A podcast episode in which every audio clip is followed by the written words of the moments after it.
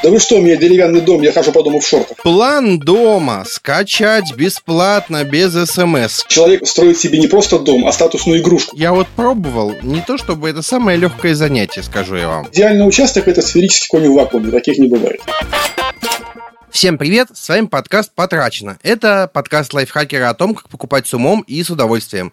И я его ведущий Павел Федоров. Всем приятного прослушивания. Сегодняшняя наша тема звучит так. Как построить дом и сберечь деньги и нервы? Вообще, вопрос жилища актуален вообще всегда, в любые времена. И этим летом вы, возможно, чаще, чем обычно, приезжали к родным или к друзьям на дачу, и теперь, возможно, задумываетесь, не купить ли свою дачу или не построить ли ее. И этот выпуск станет для вас полезным гайдом. Если вы уже строите дом, то, надеюсь, вы услышите э, советы, на чем сэкономить, а где придется раскошелиться. А если вы только прикидываете, нужен ли вам вообще дом и потянете ли вы стройку, то этот эпизод поможет расставить все финальные точки. Все потому, что у меня в гостях а, Алексей Шихман, журналист Форум Хаус. Алексей, привет. Паша, привет. Привет всем слушателям. Небольшая подводочка. Форум Хаус – один из самых известных порталов и YouTube-каналов России, посвященный строительству и загородной жизни. Алексей, давай вот с чего начнем. А, расскажи, пожалуйста, ты сам живешь в доме, я вижу. Сейчас я проживаю просто на даче. Ага. Вот, э, я сюда уехал, э, в принципе, с самого начала самоизоляции. И вот сейчас здесь довольно здорово себя чувствую, потому что самоизоляция для меня практически превратилась в свободные прогулки на свежем воздухе. А то есть в мирное время ты живешь в квартире в городе? В мирное время я жил в квартире в городе. Буквально, наверное, месяц назад я ее продал. Квартира у меня была, да, квартира у меня была в Пушкино, и сейчас я строю себе жилой дом в другом регионе, угу. в городе Герой Геленджик. О, Интересно. То есть, как бы тема вообще, тема в тему получается у нас. А я правильно понимаю, что работа позволяет переехать в другой регион страны и вообще не переживать ни о чем? Ну, на сегодняшний день я работаю удаленно. Я внештатный журналист портала Forum House. Пишу статьи по технологиям строительным, о различных строительных материалах, о инженерном оборудовании. Кроме того, веду у них э, телеграм-канал, также как Forum House, где публикуются мои авторские материалы. Вот это, в принципе, угу. позволяет мне жить скромно, скромно, но не ходить на работу. Хм. Интересно, я на самом деле также живу. Я вообще живу в Великом Новгороде. И очень хочу себе построить дом, но пока прицениваюсь. Вот, вот выпуск прям для меня. Да, хорошо, поехали, да. Будем изучать. А, смотри, давай вот с чего начнем. Давай сперва обсудим, из чего вообще строить дом. То есть газобетон, материалы для каркасных домов, СИП-панели, брус, кирпич. Что из этого лучше вообще? Значит, ну, на самом деле не существует. Можем разобрать все по очереди. Ну, давай попробуем по очереди. Давай, газобетон, он же газосиликат, то есть опилка-бетон. Нет, абсолютно, абсолютно неверно. О, как. Да, значит, э, существует несколько вообще подходов, э, вот, несколько разных видов именно людей, потребителей своих жилых домов. Технологии универсальные, ее не существует. Кто-то, допустим, угу. живя в России, уверен, что в нашей снежной стране уместны только срубы или деревянные дома. Э, кто-то считает, что дом настоящий может быть только каменным. Есть такие люди, которые тяготеют к энергоэффективности, они уже выбирают более новые современные технологии. А ведь еще есть и нетиповое строительство. То есть, когда человек строит себе не просто дом, а статусную игрушку. То есть это фахверковые дома, технология Timberframe, Post and Beam, такие вот э, модерновые интересные названия. Вот, но они, скажем так, не распространены. Э, что касается именно вот uh-huh. группировки по различным видам, разгруппируем так их. Дома деревянные, дома каменные и э, дома уже, которые приближены к энергоэффективным. Дома деревянные строятся, это срубы обычные под топор, отрендрованное бревно, брус, и клееный брус. В принципе, в принципе, в чем большое преимущество этих домов, что фактически все они являются уже готовыми отделанными домами. Mm-hmm. Ты их построил, у тебя снаружи и снутри уже все, чистовая отделка. Тебе не нужно на нее тратиться. Но у этих домов есть, скажем так, такая слабость, они довольно холодные. То есть они требуют э, более сильной системы отопления. Вот сейчас любой критик скажет, да вы что, у меня деревянный дом, я хожу по дому в шортах. Ну ты молодец, но у тебя просто котел в два раза мощнее, чем можно было поставить. Да, ну это так и есть на самом деле. Далее идут каменные дома. Их тоже можно разделять. Значит, это чистый кирпич, теплая керамика плюс кирпич, отдельно теплая керамика. Дома из газосиликата или газобетона. Вот тут не опилка бетона, это именно газосиликатный блок. Там, uh-huh. насколько я там, то есть там нет вообще никаких опилок. А, опилка бетона это более такая технология самоместная грубо говоря, ее делают на, прямо на строительной площадке. Э, есть также блоки арболитовые. В чем преимущество таких домов? Они более монументальны, на самом деле. Более прочные, более надежные. Причем, если дом кирпичный, он чуть похолоднее будет, то же теплая керамика или газобетон спокойно могут претендовать на дом э, с элементами энергоэффективности. Далее идет отдельная отдельная абсолютно статья, там, э, группа домов, это дома, построенные по каркасной технологии. Сюда я предпочитаю объединять как чисто каркасные дома, так и дома, построенные СИП-панелью. Их преимущество в быстроте возведения, Э, работы можно делать круглый год. Дома на самом деле обладают очень высокой энергоэффективностью, но главное условие их правильно построить. То есть э, у нас принято считать, что каркасничек такой, да, это просто какая-то времянка там или сарайчик, и его каждый может спокойно взять, склепать у себя на участке. На самом деле все точно наоборот. Технология требует очень большого, э, как бы помимо теоретических знаний, еще большой квалификации исполнителей. И, грубо говоря, по сути, все эти группы домов невозможно выделить, какая дешевле, какая дороже. Ты можешь сделать каркасник, вот как в Америке, облицевать его камнем, кирпичом, то есть прямо сделать себе особняк, особняк, но это будет каркасник.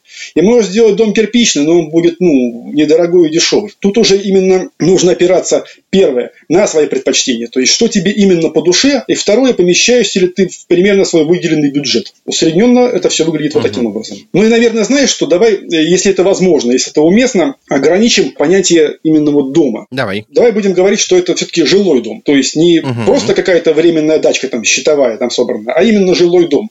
А у него него, э, чтобы дальше было проще нам говорить по цифрам, по статистике. Так вот, э, жилой дом – это постройка, пригодная для круглогодичного проживания. Это, во-первых, на постоянном фундаменте. Во-вторых, у нее есть ограничение по площади. Минимум 20 метров квадратных, меньше она быть не может. И еще одно из главных условий – у нее должна быть жилая комната, кухня, коридор, санузел. Все внутри. И плюс ко всему к этому в этом доме должны быть стационарные коммуникации. Угу. Это уже является жилым домом. Судя по тому, что я, что я вижу вокруг, у нас, кажется, очень любят газобетон. Почему он так распространен вообще? Ну, на самом деле, газобетон – это, скажем так, наименее компромиссный материал. Почему? С одной стороны, это все-таки камень. Что бы там ни говорили, это каменный дом. Он обладает высокой надежностью. Именно. Вот, э, людей, людей подкупает основательность дома, построенного из газобетона. Во-вторых, это очень теплый материал. Вернее, материал, который обладает повышенным коэффициентом сопротивления теплопередачи. То есть э, дома из газобетона, получается, реально очень теплые.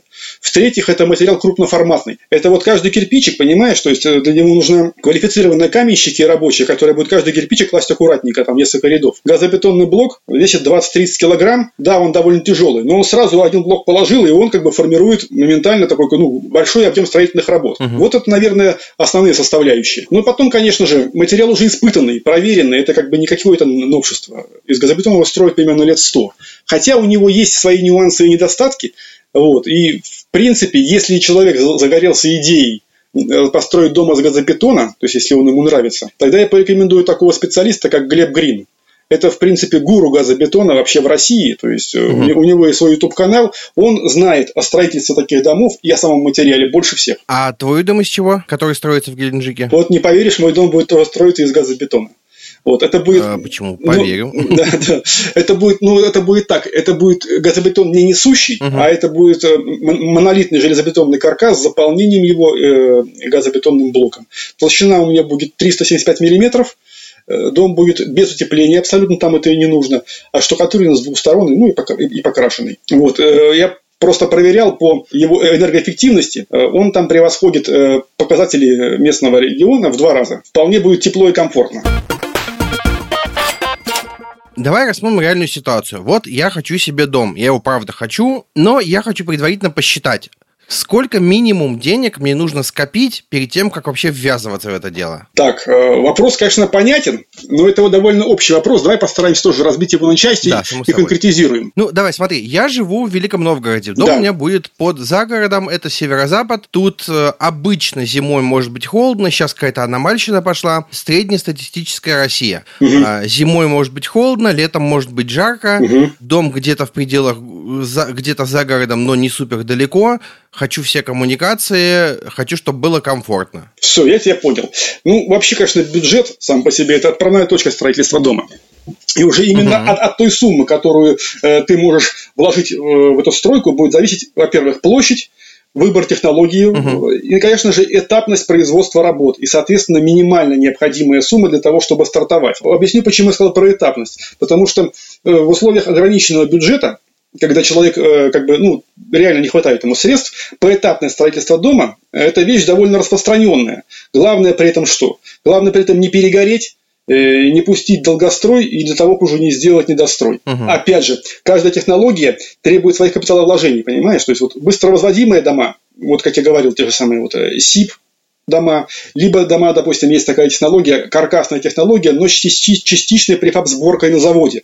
То есть, когда на участок уже приезжают готовые стены они в целом не, не требовательны к фундаменту. Угу. Фундамент обычно просто обычные винтовые сваи, он обойдется примерно 1200, это я, конечно, могу даже соврать, потому что точно не считал, но не больше 200 тысяч.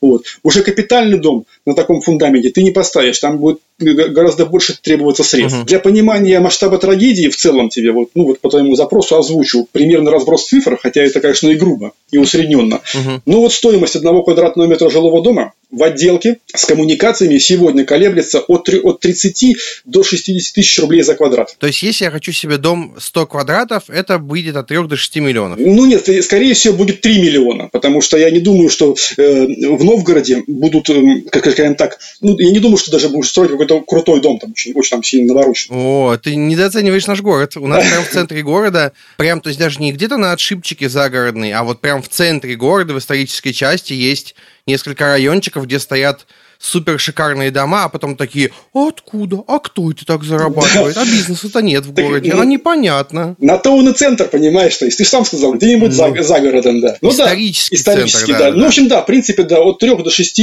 миллионов рублей, ну, причем за 6, я думаю, что это будет такой, ну, прям вот дом такой для выставки хороший. Ну и возвращаясь к самому первому вопросу, то есть, учитывая все вышеозвученные факторы, да, ты можешь стартовать на строительство, имея в кармане, ну, даже вот полмиллиона рублей. Этого хватит на какой-то первый фундамент, первые работы самые, да? Первое это будет расчистка участка, выход на участок. Потом ты себе организуешь электричество, поставишь трубостойку э, со счетчиком и с одной розеткой для именно для, временной, для временного подключения.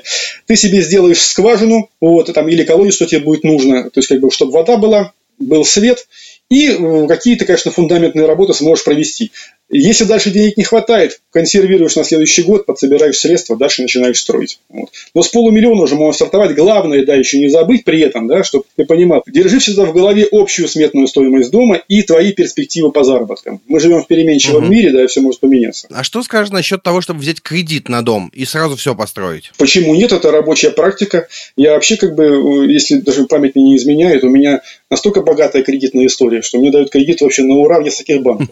Да, я, я считаю, кредит это вообще благо, потому что главное уметь им правильно, правильно пользоваться и брать в нужный момент и в нужное время. Не на поездки или на отдых, а именно на создание имущественных вещей. То есть, как бы, когда ты покупаешь не просто жилье там, или строишь не просто жилье, а ты еще и формируешь инвестиционный объект, который будет в своей стоимости прирастать. А банки вообще охотно дают кредиты на строительство? Ну, вообще, как бы, они даже недавно запустили, э, несколько программ было у них ипотечных, под 6% льготных. Они, они давали именно строительство жилых домов. Э, в этом году деньги закончились буквально за 20 дней. Именно по этой программе, потому что она была лимитированная.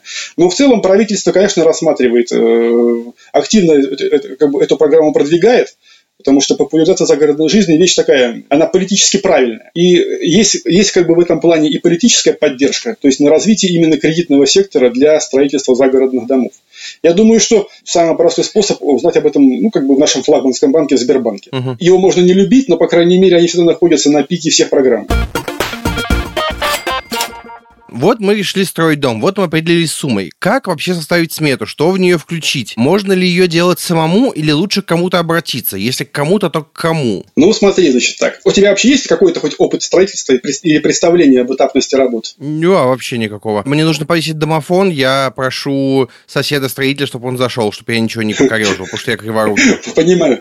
Значит, э, э, ну это, это лечится довольно быстро. Когда начинаешь строить дом... Не, мне, мне хватает ума не ломать то, что я могу разломать, и попросить и заплатить кому-то, кто это в этом разбирается. Вот так. Уже большое дело, да. Значит, смотри, в принципе, составить смету само, самому самостоятельно, не будучи при этом специалистом, ну это практически непосильная задача. Это сразу угу. говорю. Для того, чтобы это сделать, тебе нужно перевести твой проект а у тебя должен был быть уже проект в объемы, uh-huh. будущих, в объемы будущих работ. И, кстати, вот многие обыватели зачастую ошибочно считают сметой стоимость строительных материалов только. Материалы – это же видимая часть, это как бы верхушка айсберга. Кроме этой статьи, в смету также закладываются расходы на оплату самих работ строительно-монтажных.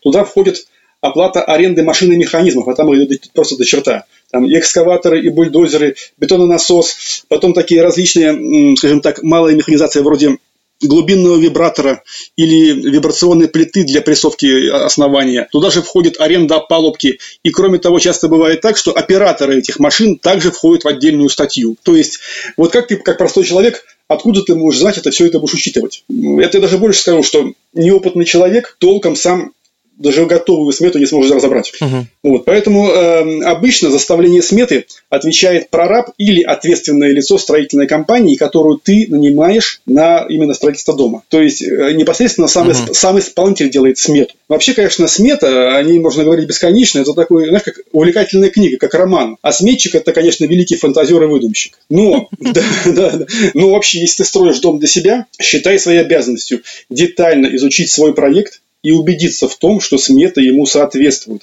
хотя бы в каком-то там приближении. И все равно будут сюрпризы. Ну вот смотри, э, что делает человек обычно, когда вот он свой проект выстрадал, у него уже есть рабочая документация, скажем так, он ищет себе бригаду исполнителя. Везде умные люди говорят ему, что тендер – это самая правильная ситуация. Он так и делает. Он рассылает свой проект в несколько строительных компаний, там, знакомым бригадирам, если такие есть, и просит проект этот ему оценить. Через какое-то время приходит ему 3, 4, 5 предложений с разной степенью детализации и, естественно, с разной стоимостью. И человек интуитивно выбирает самую малую стоимость. Что происходит дальше? Самая малая стоимость не потому, что эта бригада делает дешевле, потому что тот человек, который осмечивал твой дом, он заранее из него повыкидывал некоторые статьи, расходов. Он понимает, что ты человек uh-huh. неопытный. Он повыкидывал из него некоторые статьи расходов и планирует в последующем, когда ты уже вяжешься в битву, когда вот возникают незакрытые финансовые отношения, то есть там он провансирован, э, вроде работы идут, вот материалы подъезжают, он тебе предъявляет, извини, дорогой, фундамент э, по смеси был 300, а вышел 450. Но я все сделал по правилам, и потому что вот у тебя было тут не, не, не так здорово на земельном участке, мы глубже копали котлован, бетона потребовалось больше, брали другую марку uh-huh. и так далее и тому подобное. И так будет на каждом последующем этапе. То есть в итоге, в итоге, да, в итоге, дом по самой дешевой смете обойдется тебе примерно в полтора раза дороже, ну, конечно, я, может, загибаю, но процентов 30-50 дороже, чем если бы этот дом ты взял изначально максимально детализированную смету с, и с такой как бы с реальной цифрой стоимости работ. Вот такой вот как бы это самый простой сюрприз, самая простая наколка. Поэтому я считаю, что в этом деле, в деле строительства домов, тендер, тендер это зло само по себе. Давай перейдем к выбору места строительства. Обычно, чем дальше участок от города, тем дешевле его стоимость. Это стереотип или правда? Нет, это в принципе это правда. Это правда. Да, мы с собой, собой не берем в расчет элитные районы, очевидно, там ценники запредельные. Согласен, согласен, да, согласен.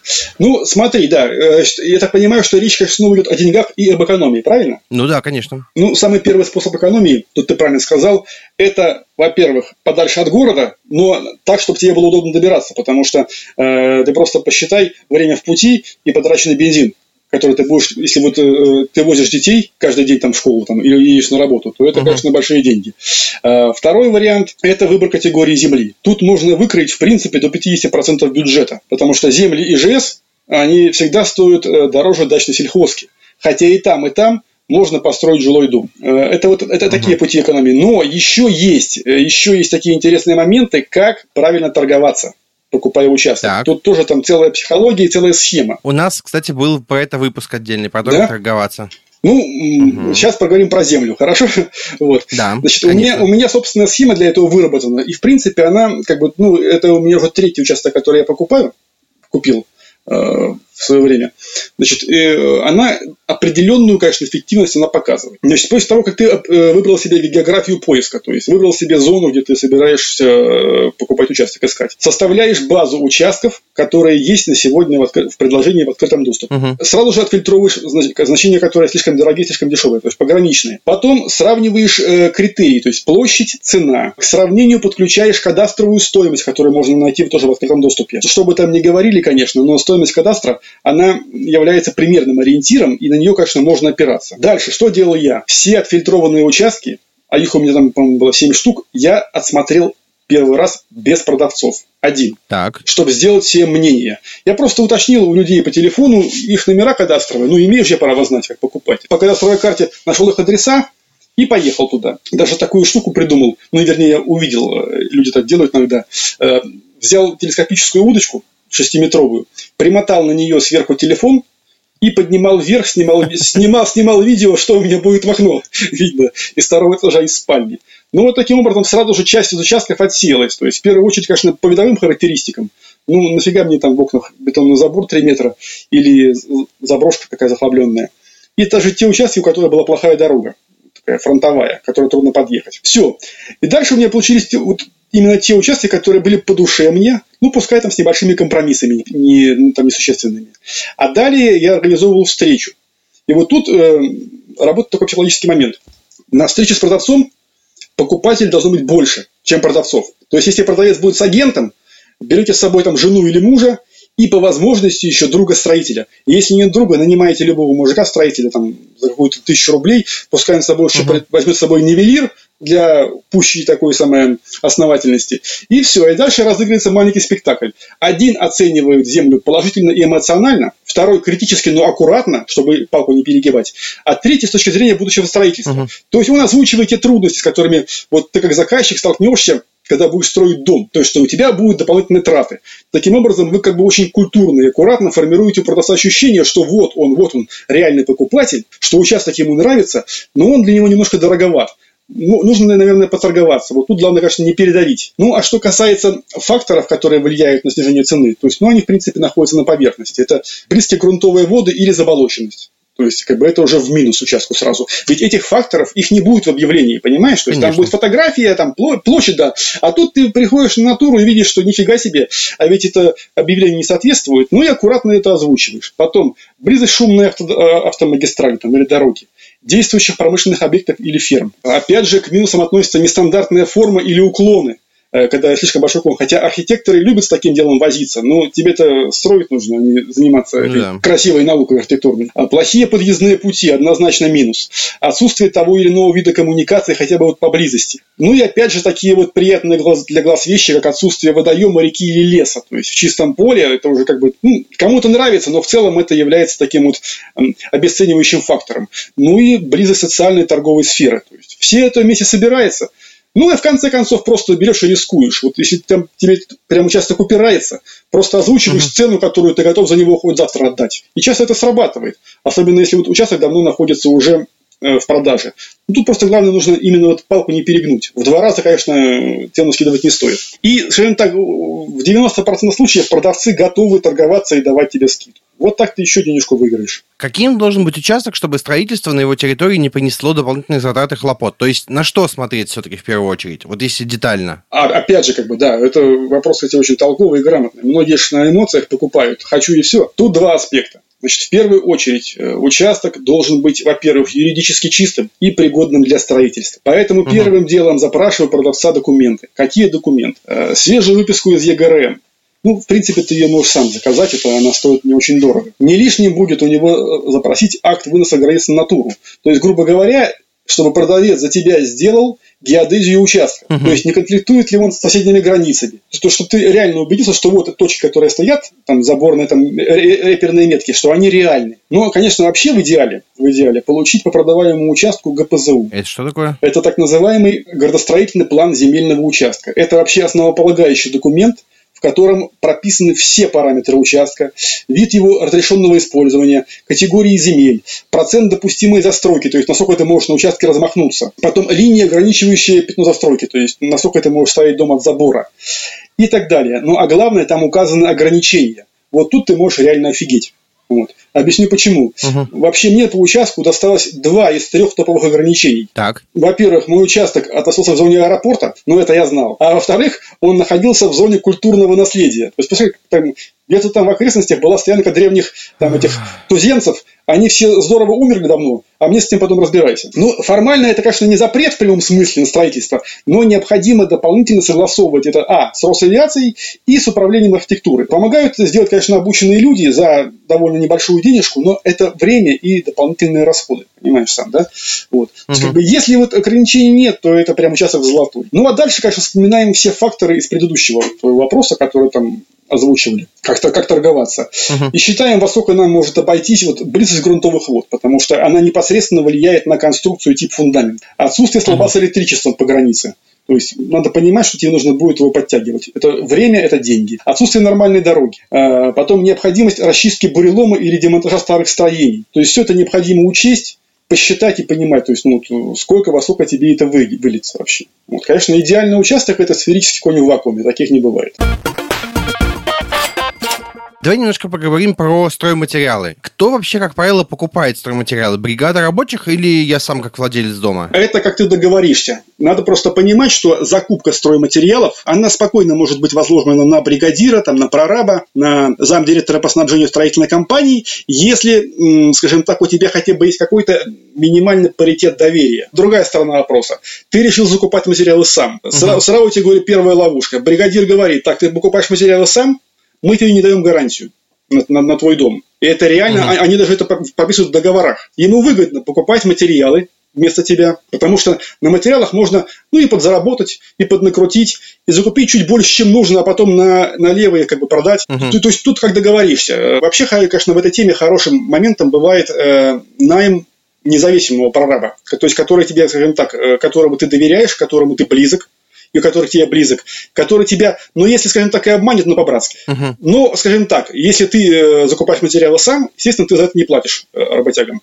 Если закупают материалы они, uh-huh. это отдельная статья работ. То есть, поехать там на рынок или в магазин, выбрать, закупить, привезти. Это отдельная статья работ. Можно делать это так и так, как договоришься. Вот даже, могу сказать, для, для примера, у меня по договору вот, на строительство будущего дома я выбираю тип материала, то есть, какой конкретно мне нужен тип. А уже м- руководитель моего объекта сам заказывать, потому что он регион знает лучше, чем я. Вот, он будет заказывать сам все и сам угу. все завозить. То есть, как бы это у меня будет ходить в смету. А он потом предоставляет тебе чеки о покупке? Он, у нас по договору согласование всех абсолютно закупок полностью происходит. Более того, если я сам решил какой-то материал купить, я обязан с ним полностью согласовать вплоть до спецификации, до даты выпуска, э, что я закупаю, чтобы у нас тоже с ним не было как бы там неприятных моментов из-за того, что я сделаю, куплю не то качество. На чем все-таки можно сэкономить? То есть, что не нужно брать самое суперкачественное и где можно взять подешевле? О, какой неожиданный, конечно, вопрос для меня. Значит так, ну, смотри, экономия на самом деле вещь не всегда оправданная. Угу. Во-первых, это почти всегда потеря качества. И, за, и зачастую сокращение срока службы как отдельных конструкций и узлов дома, так и в целом самого дома. Угу. И во-вторых, экономия на материалах почти всегда вызывает удорожание стоимости монтажных работ. Вот давай возьмем, даже так, пару реальных примеров из разных технологий. Так. Допустим, первый пример технология каркасного домостроения. Вот в современном виде к нам она пришла из-за рубежа. У них есть свои стандарты, у нас их как таковых нет. Так вот, согласно их стандартам, вообще не подразумевается использование пиломатериала естественной влажности. Только сухая, строганная доска, но она при этом стоит соответствующе. И вот профессиональный строитель, который дает гарантию на свою работу и на построенный дом, он просто не возьмется строить из сырого леса. Во-первых, ну потому что это неправильно. А во-вторых, с сырым лесом гораздо больше возни. Это больше отбраковки. У досок плавающие размеры, гуляет геометрия. А с другой стороны, любая дикая бригада, вот которую там на, на соседней улице можешь найти, зафигачит тебе каркасник из, из того, что ты закупишь, из любого леса. Тут же обошьет его и оставит потихоньку загнивать. Uh-huh. И так, кстати, вот про каркасные дома рождается сразу два мифа. Первое, что каркасник – это сырая времянка, потому что большинство строится каркасников именно вот такими бригадами. А второй миф, что можно построить дом за условный миллион.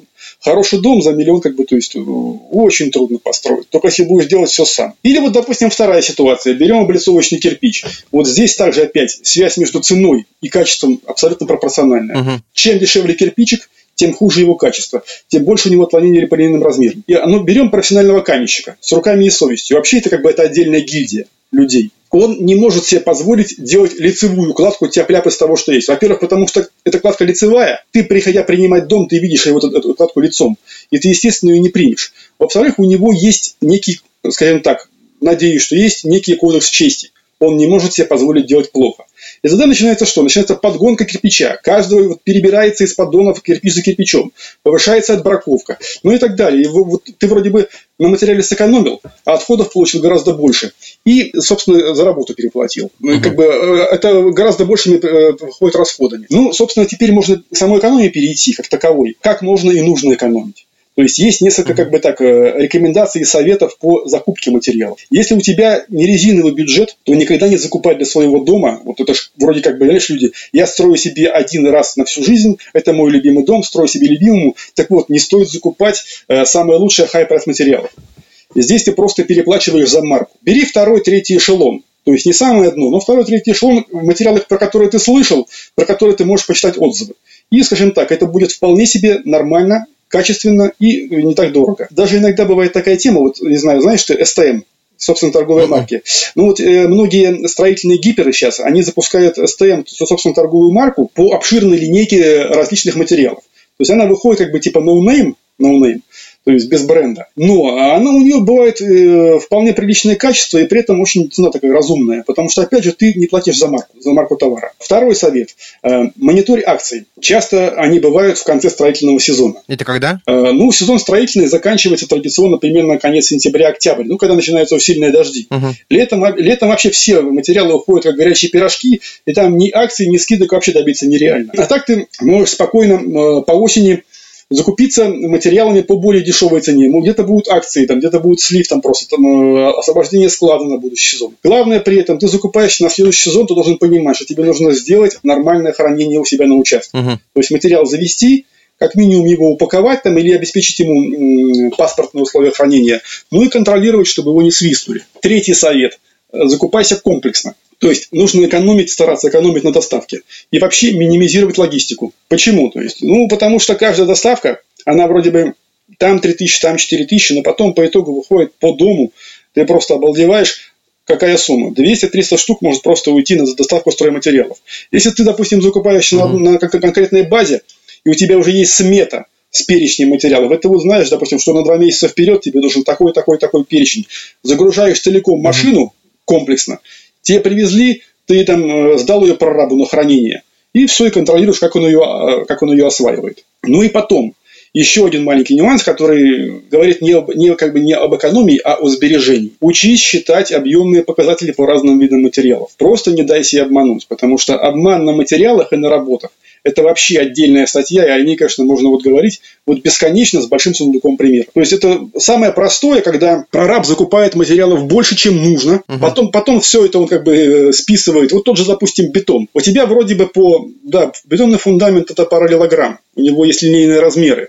Но невозможно выставить опалубку идеально ровно, чтобы она соответствовала полностью проекту. Где-то будет отклонение, где-то будет выпирание. Вот на эти отклонения абсолютно спокойно можно прорабам списывать сколько угодно, вот, ну не сколько угодно, но какие-то допустимые пределы. Угу. Ну, даже, даже если это будет 5%, да, то это уже, конечно, это на масштабе дома это очень серьезные расходы. Кстати, вот ты спрашивал меня про прораба, да, вообще вот э, в целом сторонний прораб, чтобы понимать, вот сколько стоят его услуги, сторонний прораб ориентировочно, нужно ориентироваться на, на 5% всей сметы. Это столько заработает условно честный прораб. 5% всей сметы. Это сверх этой сметы или это из этой сметы? А смотри, он тебе смету предоставляет уже. И там э, внутри эти 5% будут сидеть. Так, по крайней мере, быть должно. Если на 3 миллиона это 150 тысяч, кажется даже не то чтобы супер много, честно говоря. Да, конечно. Ты даже сам вот подумай, если ты попытаешься забить на свою работу и 4-5 месяцев будешь э, функцию прораба выполнять. Сколько ты на этом потеряешь именно зарплаты? Ну и, конечно, вот в вопросах экономии необходимо еще добавить, э, на чем экономить вообще нельзя. Да, да, да. да. В общем, ну таких на самом деле материалов очень много, и в основном все они относятся к тем материалам и там комплектующим, замена которых в случае проблемы или аварии сопряжена либо с огромными затратами, либо их вообще невозможно заменить. Но самое первое, самое, наверное, основное это, фун... это бетон бетон, потому что фундамент это основа дома, и вот э, в случае, если он треснет, то есть его отремонтировать очень трудно, заменить вообще невозможно. Угу. Второе, пожалуй, наверное, не ошибусь, если скажу, что это все скрытые инженерные коммуникации которые находятся в доме. Это электропроводка и все, что с ней связано. Теплые полы, э, система водопровода. Ну, наверное, вот с большего все. Вот. Все, что можно заменить, да бог бы с ним. Можно сэкономить, потом поменяешь. Третий, третий вариант. Итак, мы договорились, что ты хочешь себе теп, теплый, уютный дом. Так. Э, нельзя экономить на оконных конструкциях. Mm-hmm. Объясню почему. Окна – это вообще один из самых основных источников теплопотерь. Если ты изначально заложил в свой будущий дом такой параметр, как энергоэффективность, то есть сделал основательные стены, хорошо утеплил крышу, полы, а потом из экономии ставишь э, дешевые стеклопакеты от, условно, первой оконной фабрики, то это просто неразумно на самом деле.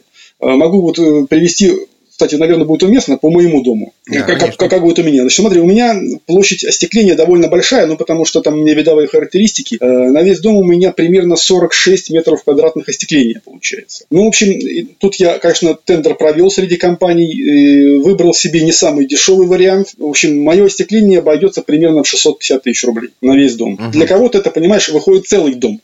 Вот, а у меня это будет только остекление. И еще один момент, где я бы не экономил. Это чистовая отделка именно в части финиша. Это шпатлевочные выравнивающие смеси, э, различная лакокрасочная продукция. Во-первых, они, которые качественные, они и дольше прослужат, и рабочим с ними гораздо проще работать.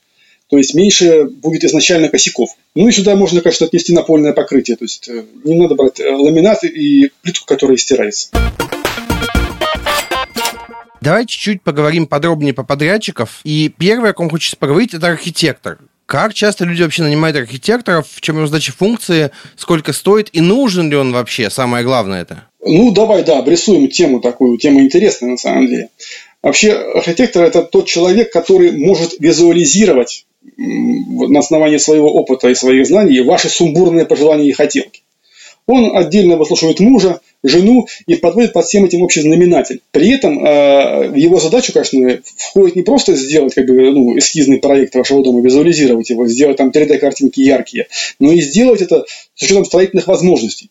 То есть он должен думать о том, как это будет строиться. Можно ли вообще это построить в реальных условиях. То есть есть такие материалы на этом рынке и так далее и тому uh-huh. подобное. Еще он, конечно, нужен, когда перед нами стоит нетривиальная задача, как это вот было связано, как, вот, как было у меня. Это либо сложные участки, сложные условия участка, либо, скажем так, высокие эстетические притязания тебя как заказчика и тебя как архитектурным стилем. Тогда ведь как бы э, все скажут, могут, могут пролистать интернет, модные журналы, посмотреть, э, представлены там планировки, представлены Э, эскизы э, фасадов домов и не найти для себя ничего интересного. В этом случае тоже привлекается архитектор. Ну, что касается вот э, цен на его услуги, то есть тут тоже разброс цен довольно большой, и зависит, конечно, он не только от имени мастера, имя мастера очень много значит, но это, конечно, от его квалификации и от сложности поставленной задачи. Вот, ну, лично мой э, архитектор, мой архитектурный проект – обошелся мне в 30 тысяч рублей. Ну, он был не полный. Он был не полный, там не было одного раздела, довольно важного раздела, но этот раздел я переложил на конструктора. Это будет делать конструктор. Ну, он мне сделал то, что мы, значит, у нас примерно было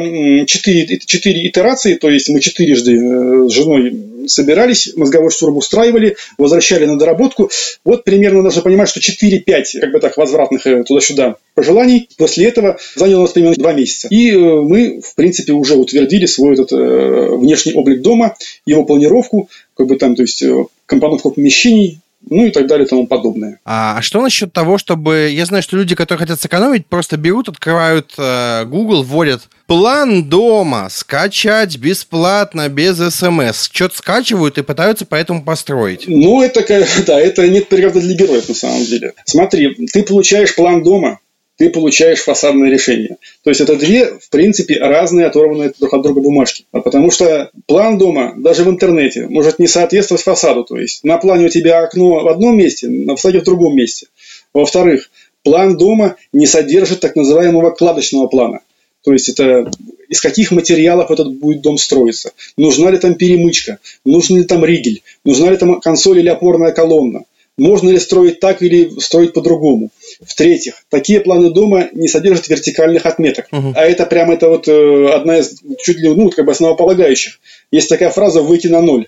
То есть э, выход на ноль – это когда вот у тебя э, есть нулевая отметка дома, от нее идет вниз фундамент, вверх строится дом. Я, конечно, может быть, говорю обывательским языком, но это примерно так. Так вот, на таких планах обычно нет никаких конструктивных элементов и вообще не за что зацепиться, как его строить непонятно. Хотя, конечно, люди, которые потратили определенное время на изучение самого самых основ проектирования, ну, в принципе, с такой задачей справляются. Сделать это можно, но нужно, конечно, потратить определенное время, чтобы изучить, как это все, во-первых, проектируется, во-вторых, строится. Когда я нанимаю себе бригаду строителей, мне нужно нанять одну бригаду, и она может весь дом построить? Или нужно нанимать бригаду, которая делает одну работу, бригаду, которая делает другую работу? Как лучше делать? Да, есть разные, конечно, подходы. Вот. Я, конечно, сторонник того, чтобы э, грубо говоря, весь крупный массив, то есть коробку дома до предчистовой отделки делала одна бригада, инженерку делала вторая бригада, именно инженерщиков, и отделку делала третья бригада.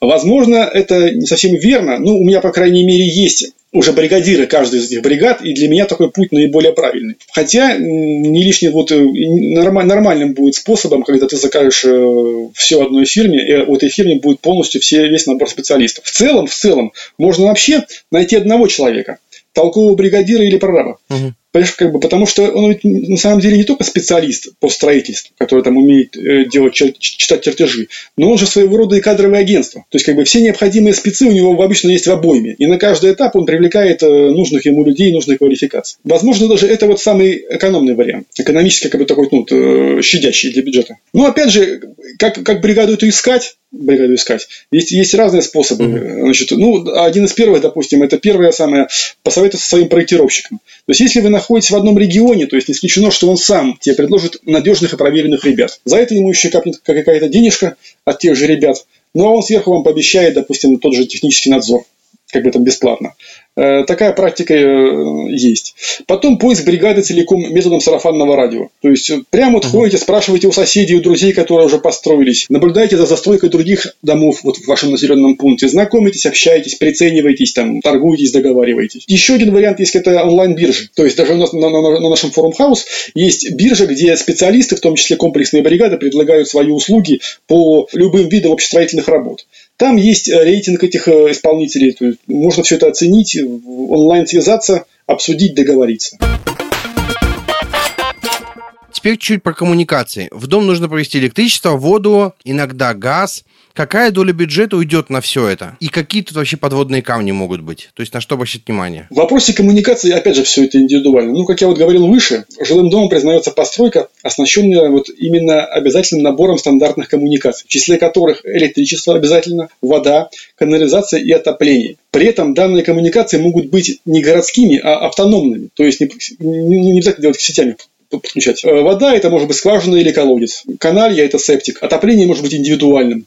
Но в целом, в целом средняя доля коммуникаций в сметной стоимости всего дома 20-25%. Угу. Газ я пускаю умышленно, потому что ну, это такая очень мутная тема, вызывающая только раздражение. Потому что в стране, богатой углеводородами, э, выкладывать бешеные деньги просто за подключение дома к газу – это как-то оскорбительно. Хотя вроде президент Э, пообещал, что к октябрю это все будет бесплатно. Ну, будем надеяться, что будет угу. так. Значит, ну теперь смотри, э, пойдем по каждой отдельной коммуникации. Э, это нормально будет, да, уместно, что мы проговорим? Да, конечно, да. конечно.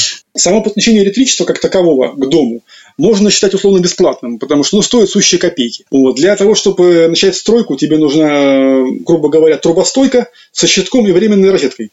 Ну, стоит, например, 1030 рублей. При желании ее можно сделать самостоятельно. Везде есть прям в Ютубе курсы, разные уроки. Сделать самостоятельно, потом просто ее проверить человек, который разбирается, и подключает. Полноценная электрика для дома, примерно вот на 100 квадратов, как ты говорил, ну, я думаю, что потянет тысяч на 150-200 в зависимости от выбранных материалов и комплектующих. Может быть, чуть дороже, может быть, чуть дешевле. Что касается водопровода. Значит, тут основные расходы будут связаны в первую очередь с устройством скважины, ну или колодца, и к подвед... с подведением магистрали к своему дому. В доме это будет стоить не очень дорого. Для примера, моя скважина имеет глубину 75 метров, э, в полной комплектации с насосом и кессоном обошлась мне в 220 тысяч рублей. Это, это, это вот для понимания. То есть, как бы берешь, если тебе скважина будет меньше, просто делишь э, цену на, на глубину и понимаешь, сколько это будет стоить. Третий вид коммуникации – это канализация. Вот что касается подключения подключение к городским сетям не скажу ничего, потому что не знаю, не занимался. Ну а так, конечно, э, в этом опросе более 50% домов в России подключены к автономным устройствам. То есть это, это септики там, или станции локальной очистки. Они тоже отличаются по цене в зависимости от их мощности, ну то есть от количества перерабатываемых стоков. И цены варьируются в среднем от 60 до 200 тысяч рублей за одну установку. Ну и что касается еще такой штуки, как отопление. Стационарная система отопления в целях закона можно вообще даже быть признан э, даже электрическим электрический конвектор, представляешь? То есть обычный обогреватель, но при условии, что ты снял с него колесики и перевернул его к стенке. Да, и если у него колесики, все, он не является системой отопления стационарной. Вот. То есть сам понимаешь, что тоже разброс стоимости довольно большой и именно вот напрямую зависит от площади дома. Тут уже и мощность котла выбирается, и тип источника энергии, то есть там электричество, дрова, уголь, э, ну там что угодно может быть. И сам тип отопления, которое ты сделал, схему отопления. То есть это либо радиаторы, либо теплые полы, либо там все это комбинируется. То есть, ну, реально система отопления может стоить и 20 тысяч рублей при конвекторах, и 300. Вот, как бы это уже выбор за тобой. Если кто-то строит дом не как я, у кого есть руки более-менее прямые, какие вещи все-таки можно сделать самому, а какие 100% нужно отдавать профессионалам? Так, э, ну, наверное, человек, у которого руки не совсем кривые, это я. Вот, э, скажу сразу, я пробовал строить самостоятельно. В принципе, uh-huh. у меня, ну, я сам построил небольшую баню так. по технологии по каркасной. Заняло это у меня ни много ни мало 7 лет. Uh-huh. Да, объясню почему, потому что, ну, все-таки я не профессионал. Каждый этап работы мне приходилось заново не то чтобы в голове осваивать. Мне приходилось его через руки пропускать. И это реально как бы, то есть, ну, это, это очень долго, потому что, ну, я просто неопытный строитель. Я понимаю прекрасно, как это делать в голове, но руками сделать это очень, это очень трудно. То же самое я пытался сам делать ремонт в квартире. Это какой-то кошмар, понимаешь? То есть, вроде бы штукатурка. Я уже научился, наловчился штукатурить стены, и получалось все красиво и аккуратно, но настолько медленно, что в конце концов я уже давно для себя сделал вывод, что лучше доверить профессионалам. У меня еще есть забавный случай случаи примеры, то есть из моей собственной практики, когда я в целях экономии пытался сам сделать в квартире водопровод. Интересненько. Да, ну все, то, там, все там несложно. Купил паяльник, э, глянул видеоролик, как паять водопровод. Думаю, какая ерунда. Поехал, купил какие-то трубы полипропиленовые, там эти, э, все эти фитинги, сгоны. И за день сделал водопровод. Ну, это за день это очень долго вообще-то для профессионала. Ну, за день я его сделал, спаял, все здорово, все хорошо. Вызвал ребят, они мне тут же сделали механизированную стяжку полусухую. То есть все, трубы в полу оказались. Угу. Проходит полгода, прибегают люди снизу. Слава богу, что это были отделочники, то есть там шел ремонтные работы шли. Вы нас, говорит, заливаете. Стали разбираться, смотрю, у меня в стяжке на стяжке, слава богу, еще не было чистовой отделки, не было чистового пола, на стяжке мокрое пятно. Я тут же вызвонил ребят, сантехников, которые знал, моментально прибежали ко мне, за, буквально за полчаса раздолбили эту дырку, вытащили бетон, перепаяли водопровод, говорят, ну все, починили. А у тебя, говорит, остальное сделано нормально? Я говорю, ну нормально, видишь, только одна потекла у меня, сучка.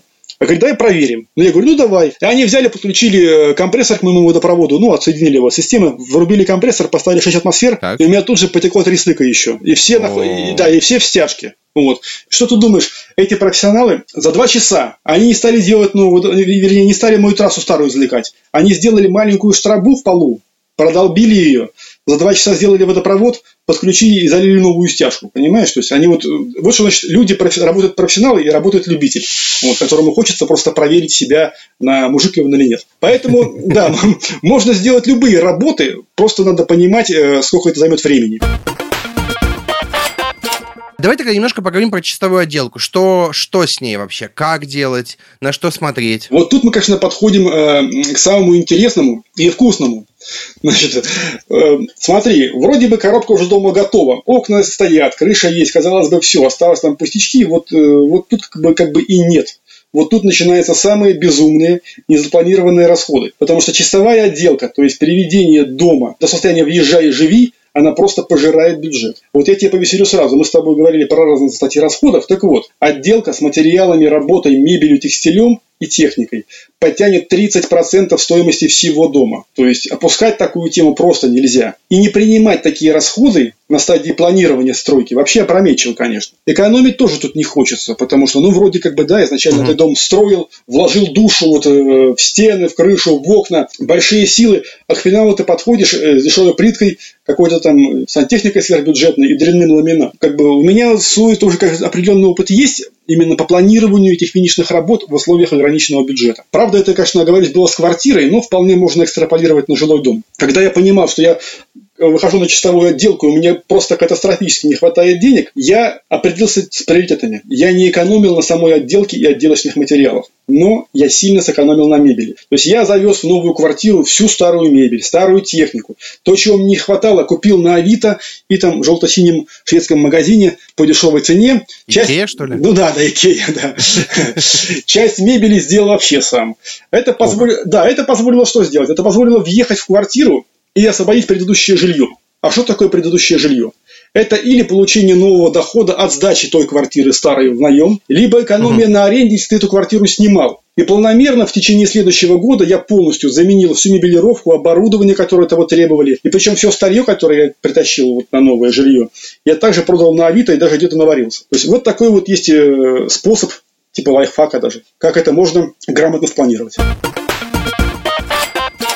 Давай подводить итоги. Итак, я решил строить дом. Какие ошибки я, скорее всего, сделаю? Ну, первое, как это ни странно, попытка сэкономить. Причем угу. эта попытка будет лупцевать тебе на каждом этапе. А, вот начиная от экономии на покупке участка до экономии на лампочках. Тут работает простой принцип. Скупой платит дважды. Второе. Ошибка в оценке бюджета. Это когда ты размахиваешься на резиденцию, но не учел ни своих текущих сбережений, ни своих будущих поступлений. А еще, не дай бог, при этом квартиру продал, в которой жил раньше, единственное жилье, а денег угу. просто не хватило. То есть потом начинается беда с недостроем.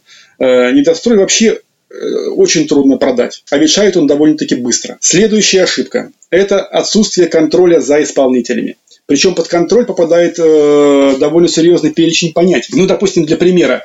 Первое. Это ты даешь деньги человеку вот, с паспортом и с доверчивым таблом, просто не оформляя нормально расписку. Все, он взял деньги, а потом ты вспоминаешь, сколько ты ему дал, а на что ты ему дал деньги. То есть просто вот доверился. Доверять тут в этом деле нельзя. Лучше пускай будет бумажки на каждый момент. Второе – это отсутствие контроля за сохранностью материалов на площадке. Там бывают такие чудесные метаморфозы иммиграции, что вот, вот, просто удивишься. Вот мне квартиру отделывали ребята из Средней Азии. Ну, кстати, вполне приличное качество работ. Ну, так вот, самое забавное, что э, половину материалов они мне сами притащили за полцены. Вот откуда они их взяли? Наверное, у кого-то другого заложили в смету и мне привезли. Вот. Потом, сюда, естественно, входит э, э, неумение читать смету и сопоставлять указанные в ней цифры с фактически необходимыми объемами работ. А там накрутки будут, то есть, ну, с высокой долей вероятности почти на каждом шагу, начиная еще с котлована. Нужно значит, проверять цены, проверять объемы, и вот э, поисковики, конечно, вам в помощь в этом отношении. И, наверное, еще одной э, сфере ошибок можно отнести такую штуку. Mm. Это излишний контроль. Это тоже э, серьезная ошибка. Когда вот вы своей въедливостью достаете всю стройплощадку. Вот так вы реально рискуете потерять, в принципе, неплохую бригаду, которая, ну, она работает в русских традициях. Понимаешь, э, это все э, рабочие работают с определенной долей такого вот пофигизма. То вот, ну, она вроде работает нормально, вот не нужно слишком их доставать. Они просто однажды снимут из твоего объекта, и хорошо, если без аванса, там, или не, с собой не заберут часть материала в качестве компенсации. Ну, а поиск новой бригады, это, конечно, это и простой, и дополнительные расходы, и пот, это и нервы. А нервы желательно беречь. Вот, собственно, такой перечень ошибок распространенных. И напоследок, прямо совсем напоследок, три совета, на чем совершенно точно можно сэкономить. И будем считать, что это единственные вещи, на которых можно сэкономить. Можно сэкономить, я думаю, так. Э, я планирую экономить сам у себя на инженерным оборудованием. То есть я не, мне хочется взять, э, конечно, крутое оборудование, но я понимаю, что есть огромное количество компаний, которые делают примерно такое же, примерно такое же, но гораздо дешевле. И если у оборудования срок службы указан там 10-12 лет, то можно быть смело уверенным, что они 10-12 лет проходят. Второй момент, на котором я буду экономить, это материал стен то есть газобетон. Самый дорогой брать не буду, возьму среднюю ценовую категорию. И вот ты знаешь, наверное, третий я даже не назову вот так вот на вскидку. Пожалуй, у меня это все. Спасибо большое.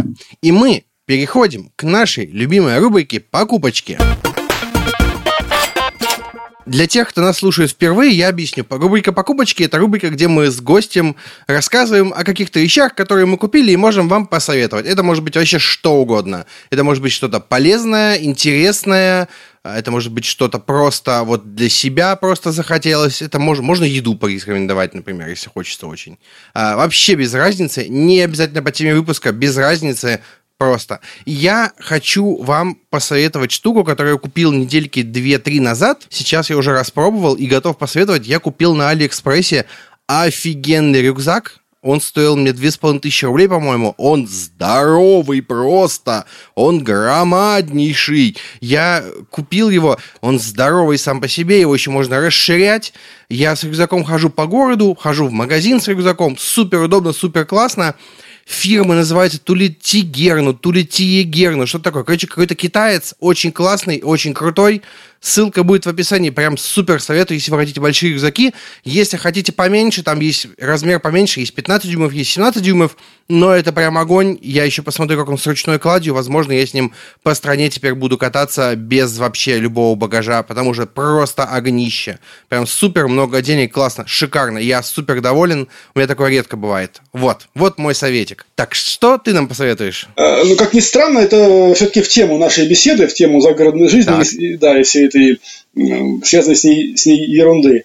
Первое, что я купил, э, это я купил аккумуляторную газонокосилку э, компании Greenworks. Вот. Для чего я купил ее? У меня, в принципе, сейчас вот я проживаю на даче, вот как я уже в самом начале говорил. И тут у меня участок 30 соток. То есть для человека, который представляет, что это такое, это косить 1-2 дня в одиночку этот участок. У меня старая косилка, она была, вернее, она сейчас есть, но она бензиновая, у нее сломан привод, она очень тяжелая. А теперь специально для жены, чтобы она как бы не занималась ерундой, Купил ей вот такую косилочку, легкую, электрическую, и теперь она мне составляет компанию, мы в два раза быстрее справляемся с э, травой на участке. И, э, да, ну, мне она, в принципе, она, она очень понравилась, она неплохо держит заряд аккумуляторный, очень тихо работает, и такая, знаешь, как, как, как, как маленькая пчелка, жужжит, жужжит, и, и травку убирает с собой, да.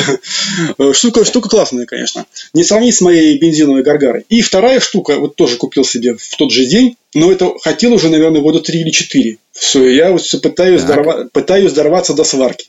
То есть научиться варить металл. Вот. Ну, в общем, выделил себе бюджет, купил себе сварочный инвертор Ресанта. К сожалению, модель не вспомню, но ценник около 7 тысяч рублей. Вот даже не поверишь, пока еще не раскрывал, ну вот жду выходных, вот, обварю весь двор точно там.